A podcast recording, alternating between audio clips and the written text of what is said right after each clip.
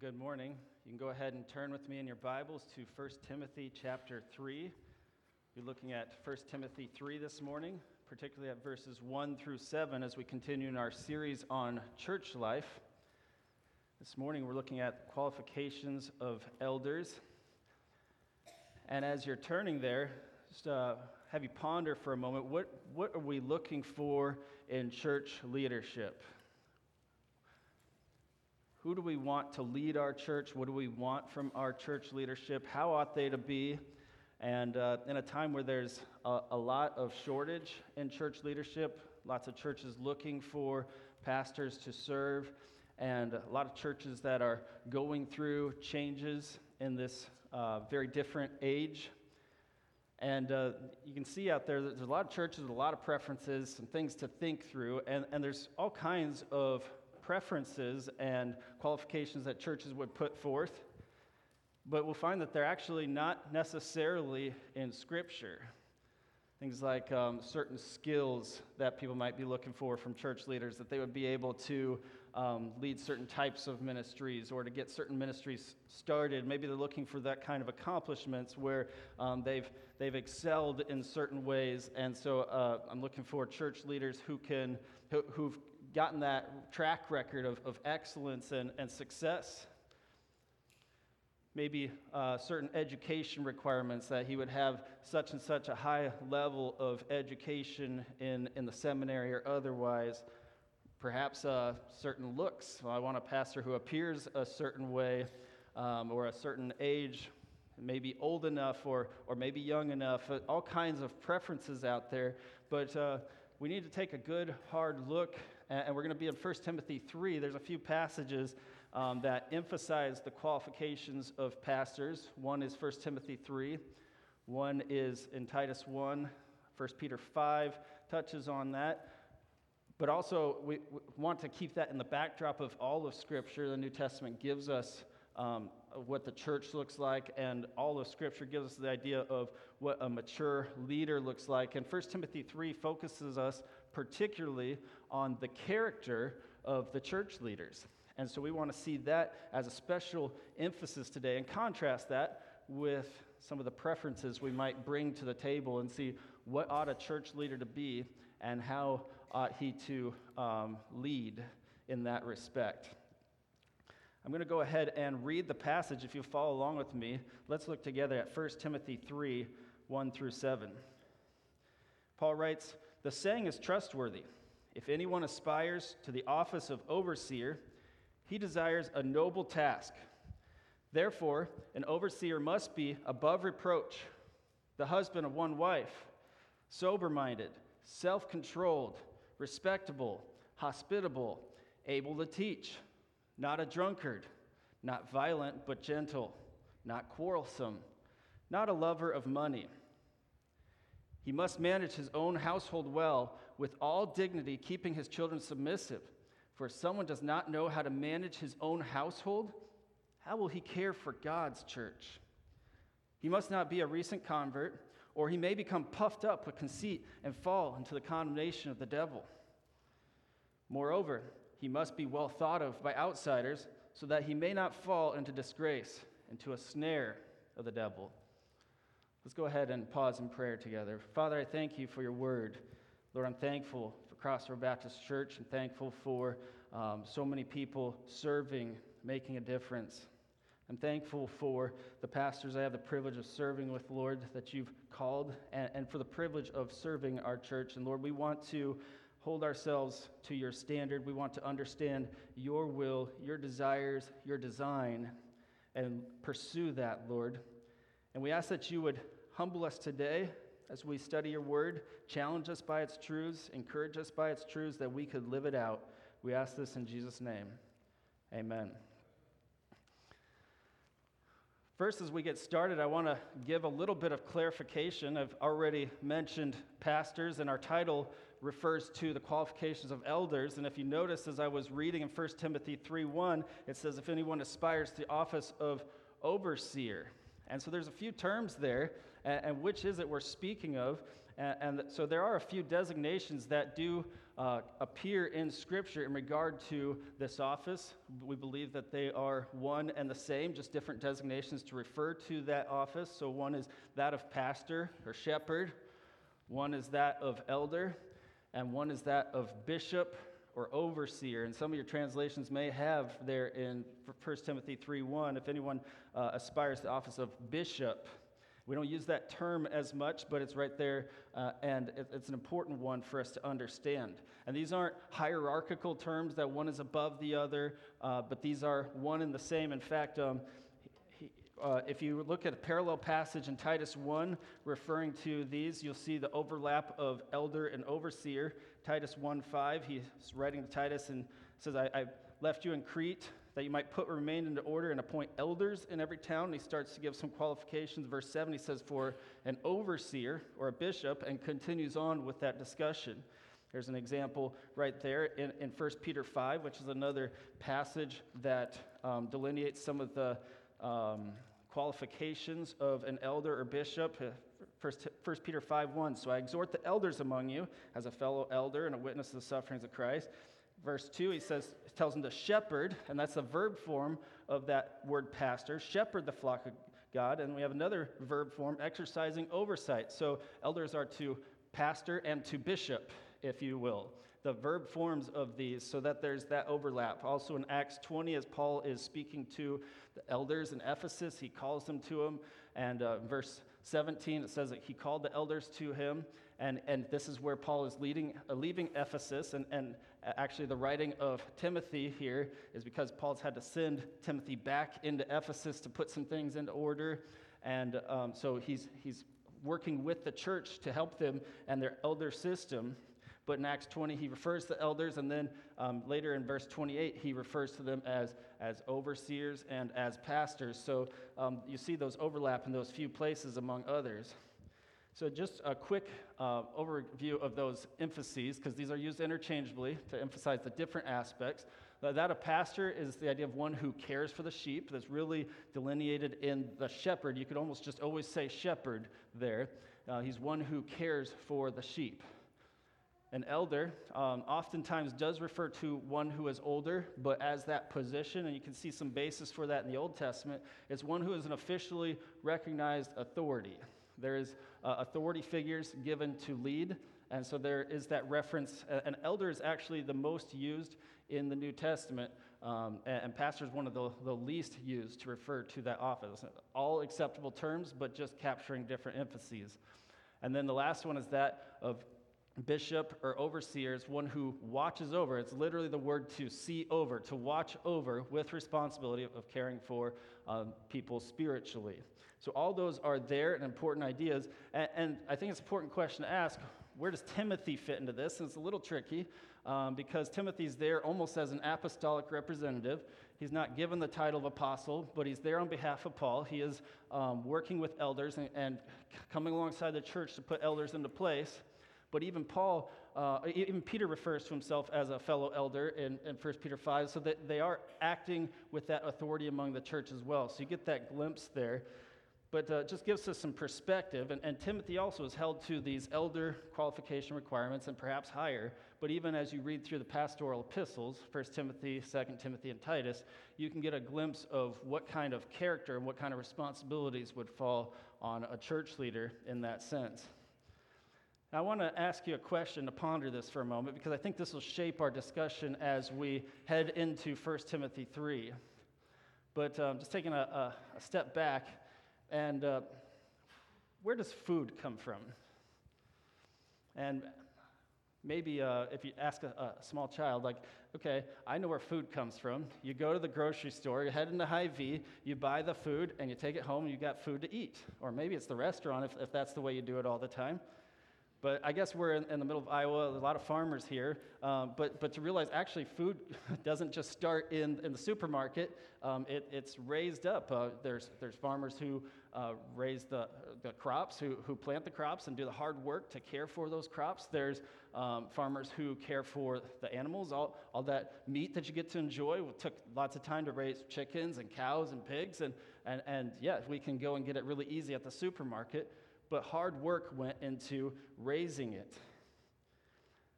Well, with that in mind then, where do pastors or elders come from?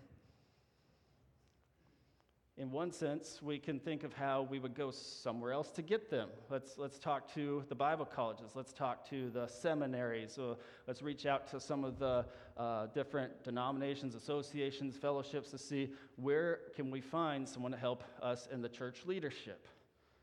But I want to challenge us on that perspective. What about growing them from within? As we get started in, in First Timothy chapter three, again, verse one, the saying is trustworthy. If anyone aspires the office of overseer, he desires a noble task. It's a, a good work that he that he desires, and, and so there needs to be, I mean, it starts with people, people who are serving, people who have that desire, and how do we get them from this desire to the point of being ready to serve as elders? I think that's an important question, and it especially happens within the context of the church. These pastoral epistles, Paul's not telling Timothy how to run a seminary or how to run a, a, a fellowship of churches. Here, here's what we need to, what needs to happen in the local church as, as you raise up leaders. So, uh, I mean, consider that the church is here to make disciples, and we ought to be bearing fruit, and part of that is raising up disciples, raising up capable leaders. The church must teach, must make disciples, must train leaders, and we are entrusted with this job. And that's what I'd like us to note from this passage today. As we walk through these qualifications, what do we do with them? Well, I believe the church must train up faithful men.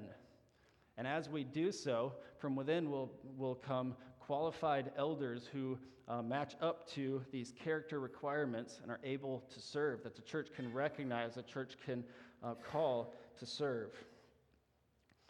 Now, if, if you're glancing at the outline and seeing, okay, we're talking about raising up, training up faithful men, and we're talking about what these men should look like, I want to encourage you, if you're uh, a woman among us today, or if you don't feel like you would be someone who would be pursuing this avenue, don't have that desire of, of a office of overseer, well, th- don't think that this message is not for you. I want I want to bring you in because we're in this together to think about these truths and to consider them and to uh, see that we have all have a part in this, the, the church training up faithful men. And we'll emphasize that, but um, even as we think through this, the there in the raising up of elders, there's a particular emphasis, emphasis on the bigger picture of discipleship and training that belongs in the church. So we can consider, Uh, every one of us, how can we grow in these character requirements? How can we observe this leadership potential in others that are in the church? And how can we contribute to God's work taking place in the church? So with that in mind, I'd like to look at three aspects of this training today. The first is this: the church must train up faithful men, men who are examples in maturity. Men who are examples in maturity. Now, we got a long laundry list of like quick um, character requirements and, and several just listed here. Even in verses two and three, I think there's eleven just shot off really quick. Um, above reproach, husband of one wife, sober-minded, self-controlled, respectable, hospitable, able to teach, not a drunkard, not violent but gentle, not quarrelsome, not a lover of money. Well, uh, again, from the big picture perspective, we need to realize that these marks of maturity are actually for all of us to pursue. We, we'd be mistaken if we look at these and say, well, I'm not aiming to be a church leader of any sort, so I don't have to worry about not being violent or not being a drunkard or trying to be gentle or being self-controlled. I mean, in fact, uh, some of these are fruit of the Spirit, and then in a much bigger way, even though we don't have the fruit of the Spirit necessarily emphasized here, these are ways that the fruit of the Spirit demonstrate themselves practically. If I'm going to have love and joy and peace and patience, kindness, gentleness, well, that's going to mean that uh, I've put on a, a, a level of self-control, that I'm uh, in a practice that I don't give myself to, to drunkenness and violence and, and pursuing money with, with all my heart. So there's a guardedness that demonstrates practical demonstrations of what that maturity looks like. So walking through this, just a quick uh, glimpse at all of these, there's some examination questions we could ask as we think through who could lead the church, who, who might God be leading and calling and setting apart to serve in this capacity. Well, first of all, Does he up, does does this man uphold himself with, with good character? Um, this says here, above reproach. And there's a couple words um, here, and then in, in Titus one, two, two different words that above reproach or blameless, but they capture different emphases on this, that he can't be accused of wrong, or if he's accused of wrong, that he's found in the clear, that he's above that kind of accusations that would come his way.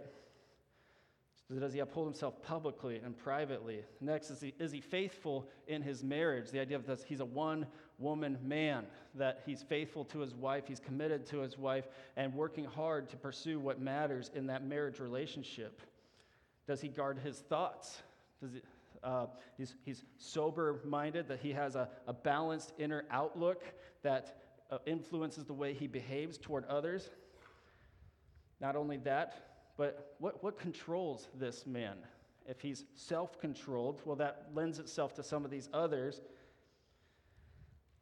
He's moderate and sensible in behavior. He's got, uh, he's not controlled by the pursuit of all these different desires. He's not controlled by substances like wine or alcohol, that he's given to drunkenness. He's not controlled by anger, that he's given to violence. He's not controlled by money, that he's a lover of money, and, and that's the pursuit and, and the purpose of his life. No, um, another passage says not greedy for selfish gain. That, that's that's not the types of desires that control him. There, there's a, a dis- discipline that reins himself in and cares about what matters more. Is he someone that others can look up to? The idea of respectable, that he's well-ordered and moderate in his approach. Does he love well? Hospitality refers to love of the stranger. Is he uh, pursuing to, to love people around him, the strangers, to, to, to give the gospel, um, even those who oppose him? That, that will come out a little later. And um, those who are hurting, how, how does he love others well? Does he examine himself and learn from others? This idea of able to teach. Is he teachable? Uh, there, there's debate on what, what that nuance is there. Is, is he able? There's there's a little bit that could be able to teach or teachable. I think you can learn that in order to be able to teach, you have to be able to learn and, and to see, okay, what can I learn from others? The, the, to think that I'm always right or, or not listen well, that there needs to be that aspect as part of it. Does he examine himself and learn from others? Does he handle himself well in conflict? Or is he the kind of bully that um, lends himself to violence and, and uh, fights and, and loses control? And so these come across, quarrelsome, lover, money, all of these kind of give a picture of mature character. And we're all needing to pursue this kind of maturity in our character, but in particular, elders must be examples who model a pattern of mature character. There, here's several verses that refer um, over and over in the pastoral epistles to that of, of being a model, being an example, being a pattern. First Timothy one sixteen, uh, Paul talks about um, the mercy he received as a sinner. And he says, so that in me first, Jesus Christ might display his perfect patience as an example to those who are to believe in him for eternal life. That's a high calling to say, others are going to look at me and learn behavior from me, learn maturity from me, learn character from me. So there, there's a need to be a, a pattern, an example that others can follow. Well, that can sound like, how can I be perfect enough to do that? Well, that that I'm out. But even Paul encourages Timothy in First Timothy four fifteen, practice these things, immerse yourself in them so that all may see your progress. Again, being teachable means we're we're moving forward, we're growing in maturity, and there, there's a high standard, but we're not quite there yet. We've got, a, we've got more to go as we learn to demonstrate Christ in our hearts and lives. You can glance at these other passages, but it's, again, that emphasizing the pattern of behavior that others can look after and, and pursue as well. I think um, we could consider for a moment, um, some of you have teens who've gotten their driver's license or getting their driver's license soon or permit, and going in and, and taking that test. And in one sense, we, we don't like the word judgment. Like, okay, um, you know, at, as we're looking at character of these men to judge whether they're ready. But um, the, as the examiner works with the, the one who's getting or pursuing the driver's license and doing the driver's test, he's trying to discern, is this person ready to drive? And he needs to make a judgment, yes, he's ready, or no, he's not. And if he does not judge well, if he's not careful to discern, he's actually doing a disservice to that individual to allow him the authority to drive, and to everybody else on the road, that uh, someone who's not ready is now driving who shouldn't be. And so there is a judgment that needs to be made in the in the realm of character qualifications as well. And it's not a, a negative concept, it's a good concept that we examine, that we are testing, that we are careful. In fact, in First Timothy three ten, and this is in the context of deacons, it says, "Let them also be tested first, then let them serve as deacons that they prove themselves blameless." Well, notice that it says, "Let them also be tested," that this is a reflection of, of, of the elders as well, that they need to be tested, they need to be examined. And it's it's not a, a written test like you might have for your driver's permit, and but it is more of that practical seeing in action the capability and the pattern of, of the, the character being upheld in, in their lives. See, these men must be examined for mature character, observed in serving and doing life together. As we serve together, and this is where we all come in as part of that, that as we serve together, as we um, reach out together, as we have that opportunity to do life together, that we, we observe it in others. We see what what is the pattern of this individual. How does he represent the Lord? How does he serve and lead? What difference does he make? But we want to have men who are examples and maturity, and the, and the church has a role as we grow together to help train up faithful men to grow in that direction. Second is this: the church must train up faithful men who are proven in leadership, who are proven in leadership. Look with me at verses four and five. "He must manage his own household well, with all dignity, keeping his children submissive. For if someone does not know how to manage his own household, how will he care for God's church?" I think it's important to recognize that if we're looking for men who are proven in leadership, men must be faithful leaders in their homes first. I think we ought to be careful not to overread into that, that only those who are married and have children are, are qualified, but those who are married and have children, that, that is the very first place you look to see what is their leadership like? How do they do? And if they've neglected that for other pursuits, they've missed what is first and foremost. And Paul makes sure to emphasize that here. He must manage his own household well. In fact, there's a reference to the children there, going back up to verse two. He must be a one-woman man, that, that he's characterized by a commitment and faithfulness to his wife. We could cross-reference that with Ephesians five twenty-five. "Husbands, love your wives, just as Christ loved the church and gave himself up for her." Remember, we're, we're in the context of all of Scripture that since we're pursuing maturity, there's a high calling there. That doesn't not uh, that doesn't not apply to elders. They must have that, that kind of love. And, and that, I think that's a window too. Love your wives as Christ loved the church, that that will lend itself to that same kind of love to the church, but it flows through learning that kind of love and leadership where you have it.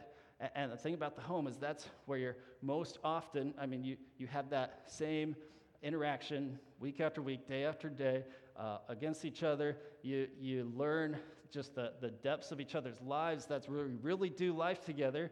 And you let down your guard, and, and sometimes conflict comes in. How are you going to live in the midst of that as you train up your children? That's a lot of uh, work, work to accomplish. How are you going to do that in their lives? Again, while we have that primary emphasis for the men, I think we could um, turn to the women as well. How are how are you leading as mothers? How are you empowering your husband to lead? How are you uh, working together in that? Not not so that you can pursue uh, the office of elder, but so that you can be contributing to the family and contributing to the church and growing in that same kind of leadership. I think that's an important model for us to keep in mind. But as we think about elders and, and this, these two verses here, it's clear, as well as in the context of Scripture, elders serve in people ministry. They lead in the context of relationships. There's a big difference between going into an office and, and running a business, and uh, things are supposed to go a certain way, and um, if people don't excel in their work, you can fire them. Uh, there, there's ways to get rid of people who are, are troublesome. No, this is very much people-oriented, to develop the people, to shepherd the people, to care for them. In fact, um, th- these these character qualifications happen pretty much in the context of relationships as well.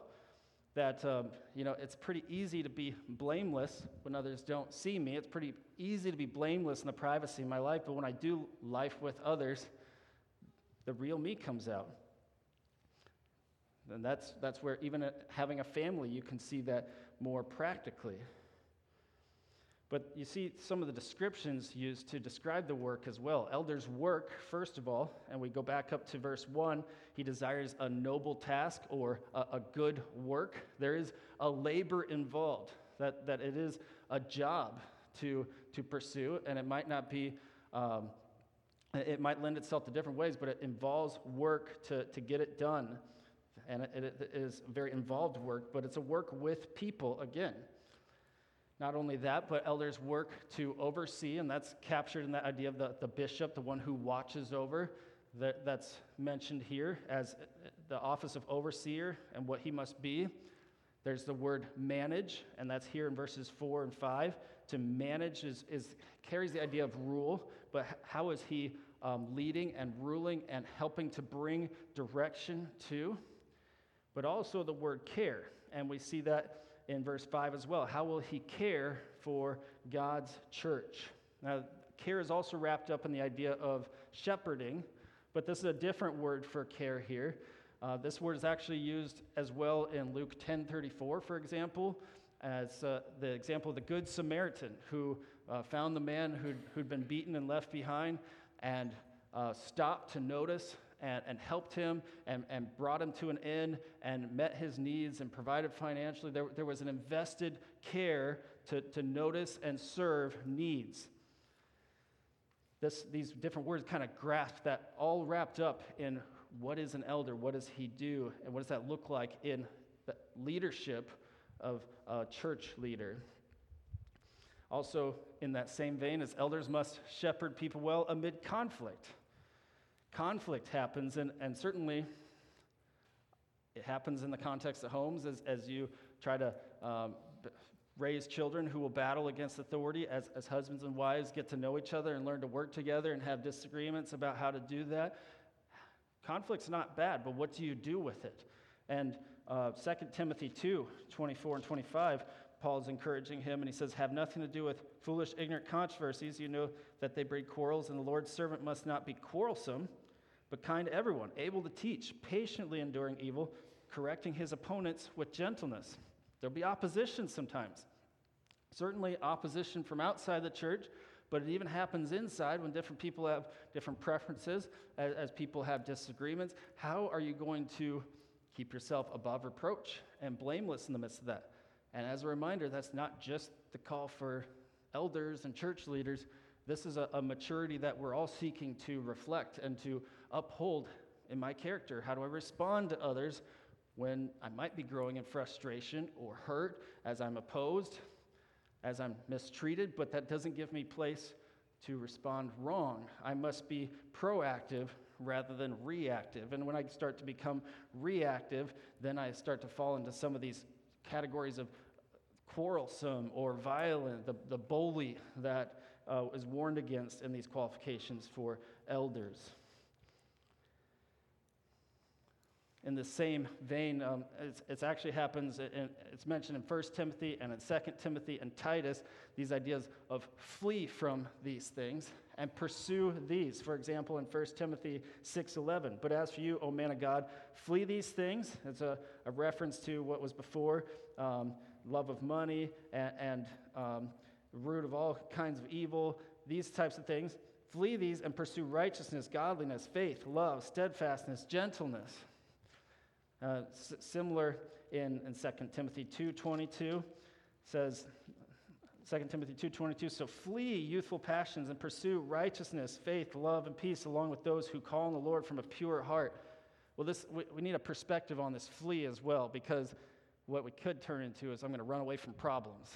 And, and instead, uh, as a mature leader, proven in leadership, that I, I engage those problems for God's glory and people's good. How do I do that? So this idea of flee is not running away from problems that I, I'm passive or backing away. No, it's active, stepping in to, to love well, to care well. It's the, the flee is in reference to the sinful responses. The flee is in reference to sinful pursuits, to ins- pursue instead righteousness, to pursue the better things that God has for us. So that's the kind of leadership that engages and loves and pursues righteousness, even in the midst of problems and conflict. That's what God wants for church leaders, and that's what God wants for all of us as we grow in maturity. Finally, uh, the church must train up faithful men who are anchored in conviction. Men who are anchored in conviction. As we look at the last two verses here, verse six and seven, he must not be a recent convert, or he may become puffed up with conceit and fall into the condemnation of the devil. Moreover, he must be well thought of by outsiders, so that he may not fall into disgrace, into a snare of the devil. There's quite a vulnerability reference there. Two references to the devil, two references to the possibility of falling. And certainly we're all vulnerable, but uh, Paul is warning against particular vulnerability to those in church leadership, to these elders, and how to be cautious, one, as you're selecting and raising up these leaders, but also in how you prepare them. See, it's important that we recognize we are vulnerable if we don't think properly of ourselves. That, that's for all of us. We're vulnerable if we don't think properly of ourselves. In fact, uh, I love Romans twelve three. It captures it well. Romans twelve three says, "For by the grace given to me, I say to everyone among you, not to think of himself more highly than he ought to think, but to think with sober judgment, each according to the measure of faith that God has assigned." And in fact, in that context, it's talking about you've got a place to serve in the church. You have a responsibility and a role, every one of you as, as church members, to serve the church, to do your part. And, and you shouldn't think so lowly that think, well, I, I could never, I, who am I? And you shouldn't think so highly, you're like, oh, I'm I'm ready, and I'm going to get it done, and it's all about me. But you ought to have a sober judgment, a proper view of self that sees yourself in light of who God is and what he's done, what he's called you to do, that, that steps in humbly but ready and, and looks to be teachable and learn in the midst of that. And there's two particular vulnerabilities in these verses. The first is that of pride. That of pride. Paul warns that Um, lest he become puffed up with conceit and fall into the condemnation of the devil. That, that's the idea of pride right there. And how's that going to happen? If you put somebody, the idea is one who's newly planted, but that's reference to someone who's a new convert, a new new Christian, someone who hasn't had the, the time to gain the experience, to learn the practice. How do I manage myself as I encounter different circumstances? There's a training ground of taking the time, regularly serving, getting involved in relationships, a track record of leadership, so that um, that's it's not about, well, look at me, in, in just six months of being a Christian, here's my accomplishments, and that's where we can be in danger if that's our focus in church leadership is simply accomplishments. But to inst- accomplishments are not a bad thing, but we need to see what is the character of our church leaders and how do they uh, pursue the Lord to mature in in a Christ-likeness exemplified in their lives. So there's the danger of pride. There's also the danger of shame. We ought not think too lowly of ourselves. Don't think too lowly of ourselves. And verse seven captures that. Moreover, he must be well thought of by outsiders, so that he may not fall into disgrace, into a snare of the devil. So there's that idea of disgrace or shame, and um, The, the, even there, it's, it's particularly captured in how outsiders would think of us. And, and that can start to drag you down over time.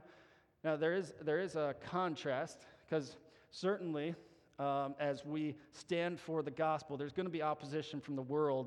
We're not supposed to make the world happy because we've said things that doesn't offend, that we've avoided um, touching on issues that are about God's truth. But when we stand for that truth, uh, they, they ought to think well of us because of how we've conducted ourselves to love them well, to, to stand for truth well, it, and, and to uh, keep our character in line, not because we've been quarrelsome, violent, or anything like that, but because we've actually exemplified Christ. How would Christ respond in those types of situations? See, it does take time. It takes preparation. It takes training to grow into these kinds of experiences through suffering, through conflict, through learning how to compromise not God's truth, but compromising my preferences. That doesn't have to be my one way. Through learning to uphold truth in different difficult circumstances, learning to love well, and to grow a good reputation by evidencing convictions of character, convictions in our character and the way we treat others. Right in that same idea then, I think it's important to recognize elders must hold firm to God's word. Uh, if you want to hold your place and look at Titus one nine really quick, this is at the end of a list of qualifications in Titus. And he says, he must hold firm to the trustworthy word as taught, so that he may be able to give instruction in sound doctrine and also to rebuke those who contradict it. See, it's holding firm to the trustworthy word as taught. And um, so that idea of sound doctrine is healthy teaching, healthy truths that aligns with God's word. It comes out of God's word. It's not man-made, man's ideas, but it's straight out of God's truth. And that's what... That's how you build the foundation and anchor yourself well in, in conviction that will stand and that will guard you.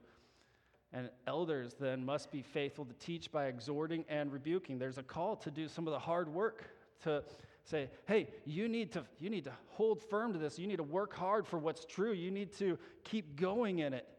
Just like, just like a coach hollering at, at someone running the race, saying, keep going, keep going. Then we come alongside and say, you can do it by the power of God, but but go, go. But also the one who will rebuke when necessary against false doctrine, against wrong behavior, not not in a hateful way, but in a, you can't do that, that's not right. We, we've got to come back on the right path for, for your good, for God's glory. It takes that kind of hard work. And the, so I won't point to all the scriptures, but I'd encourage you to read through the pastoral epistles sometime and notice all the times it mentions teaching, preaching, exhorting, rebuking, the healthy doctrine or teaching, that, that this is a, a pattern emphasized throughout, a necessity. The church must train up faithful men, men who are examples in maturity, quite a, a major focus of our passage here, men who are proven in leadership. There's got to be a track record. It doesn't happen overnight. You see it especially in the context of the family. Men who are anchored in conviction. They hold fast to the Word of God, and that's the, what drives their ministry. Well, before we close then, I want to encourage you, if you want to turn to Ephesians four just for some closing thoughts, what's your part? What's your part? If you're, you're, you're not seeking that, you don't have that desire for that kind of role, but you're part of our church, and, and so you're contributing to this. Ephesians four, um, I won't read through the whole passage, but make some quick emphases from it. Whose job is this? Well, um, Ephesians four, eleven through sixteen, and the idea is, uh, I'll read verse sixteen, from whom the whole body, joined and held together by every joint with which it is equipped, when each part is working properly, makes the body grow so that it builds itself up in love.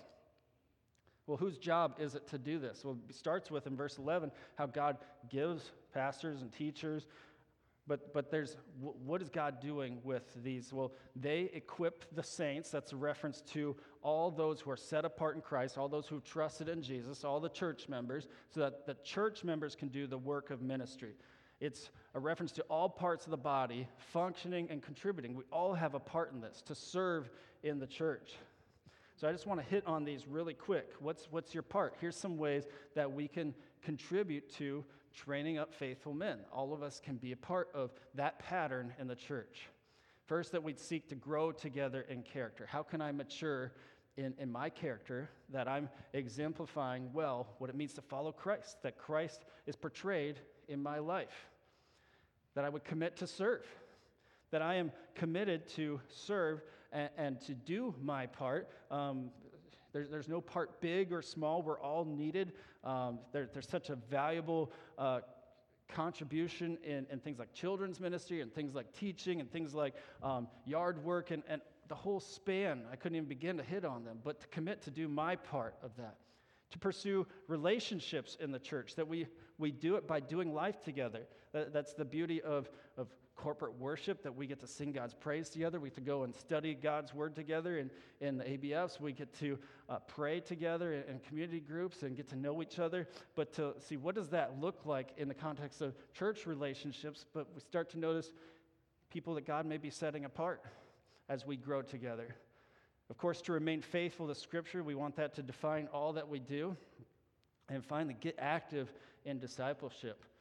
Whether it's, I, I, I want to be growing and someone discipling me, whether it's, how can I pour forth into discipling somebody else, but how do we keep shaping each other to take strides forward? And as these things are in motion, I believe through that process, God will raise up faithful men as we do our part as a church to, to be in the process of training.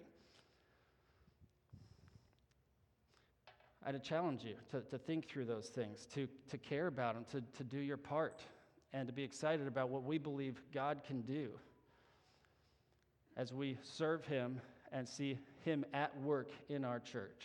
Let's pray. Thank you, Lord. Thank you for your word. Thank you for our church members, our church body. Thank you for the ministries that are happening. And Lord, we, we thank you that um, there are faithful men, faithful women, people serving and growing. And Lord, we pray that you would reveal to us how we could grow in raising up from within faithful church leaders. Maybe some to send out, maybe some to serve together here. But Lord, we ask for your will in that process. We ask for your direction, we ask your help, and we ask that you would challenge our hearts, that we would be committed to what matters, your word and your mission of making disciples and, and taking your word to the world. We ask this in the name of Jesus. Amen.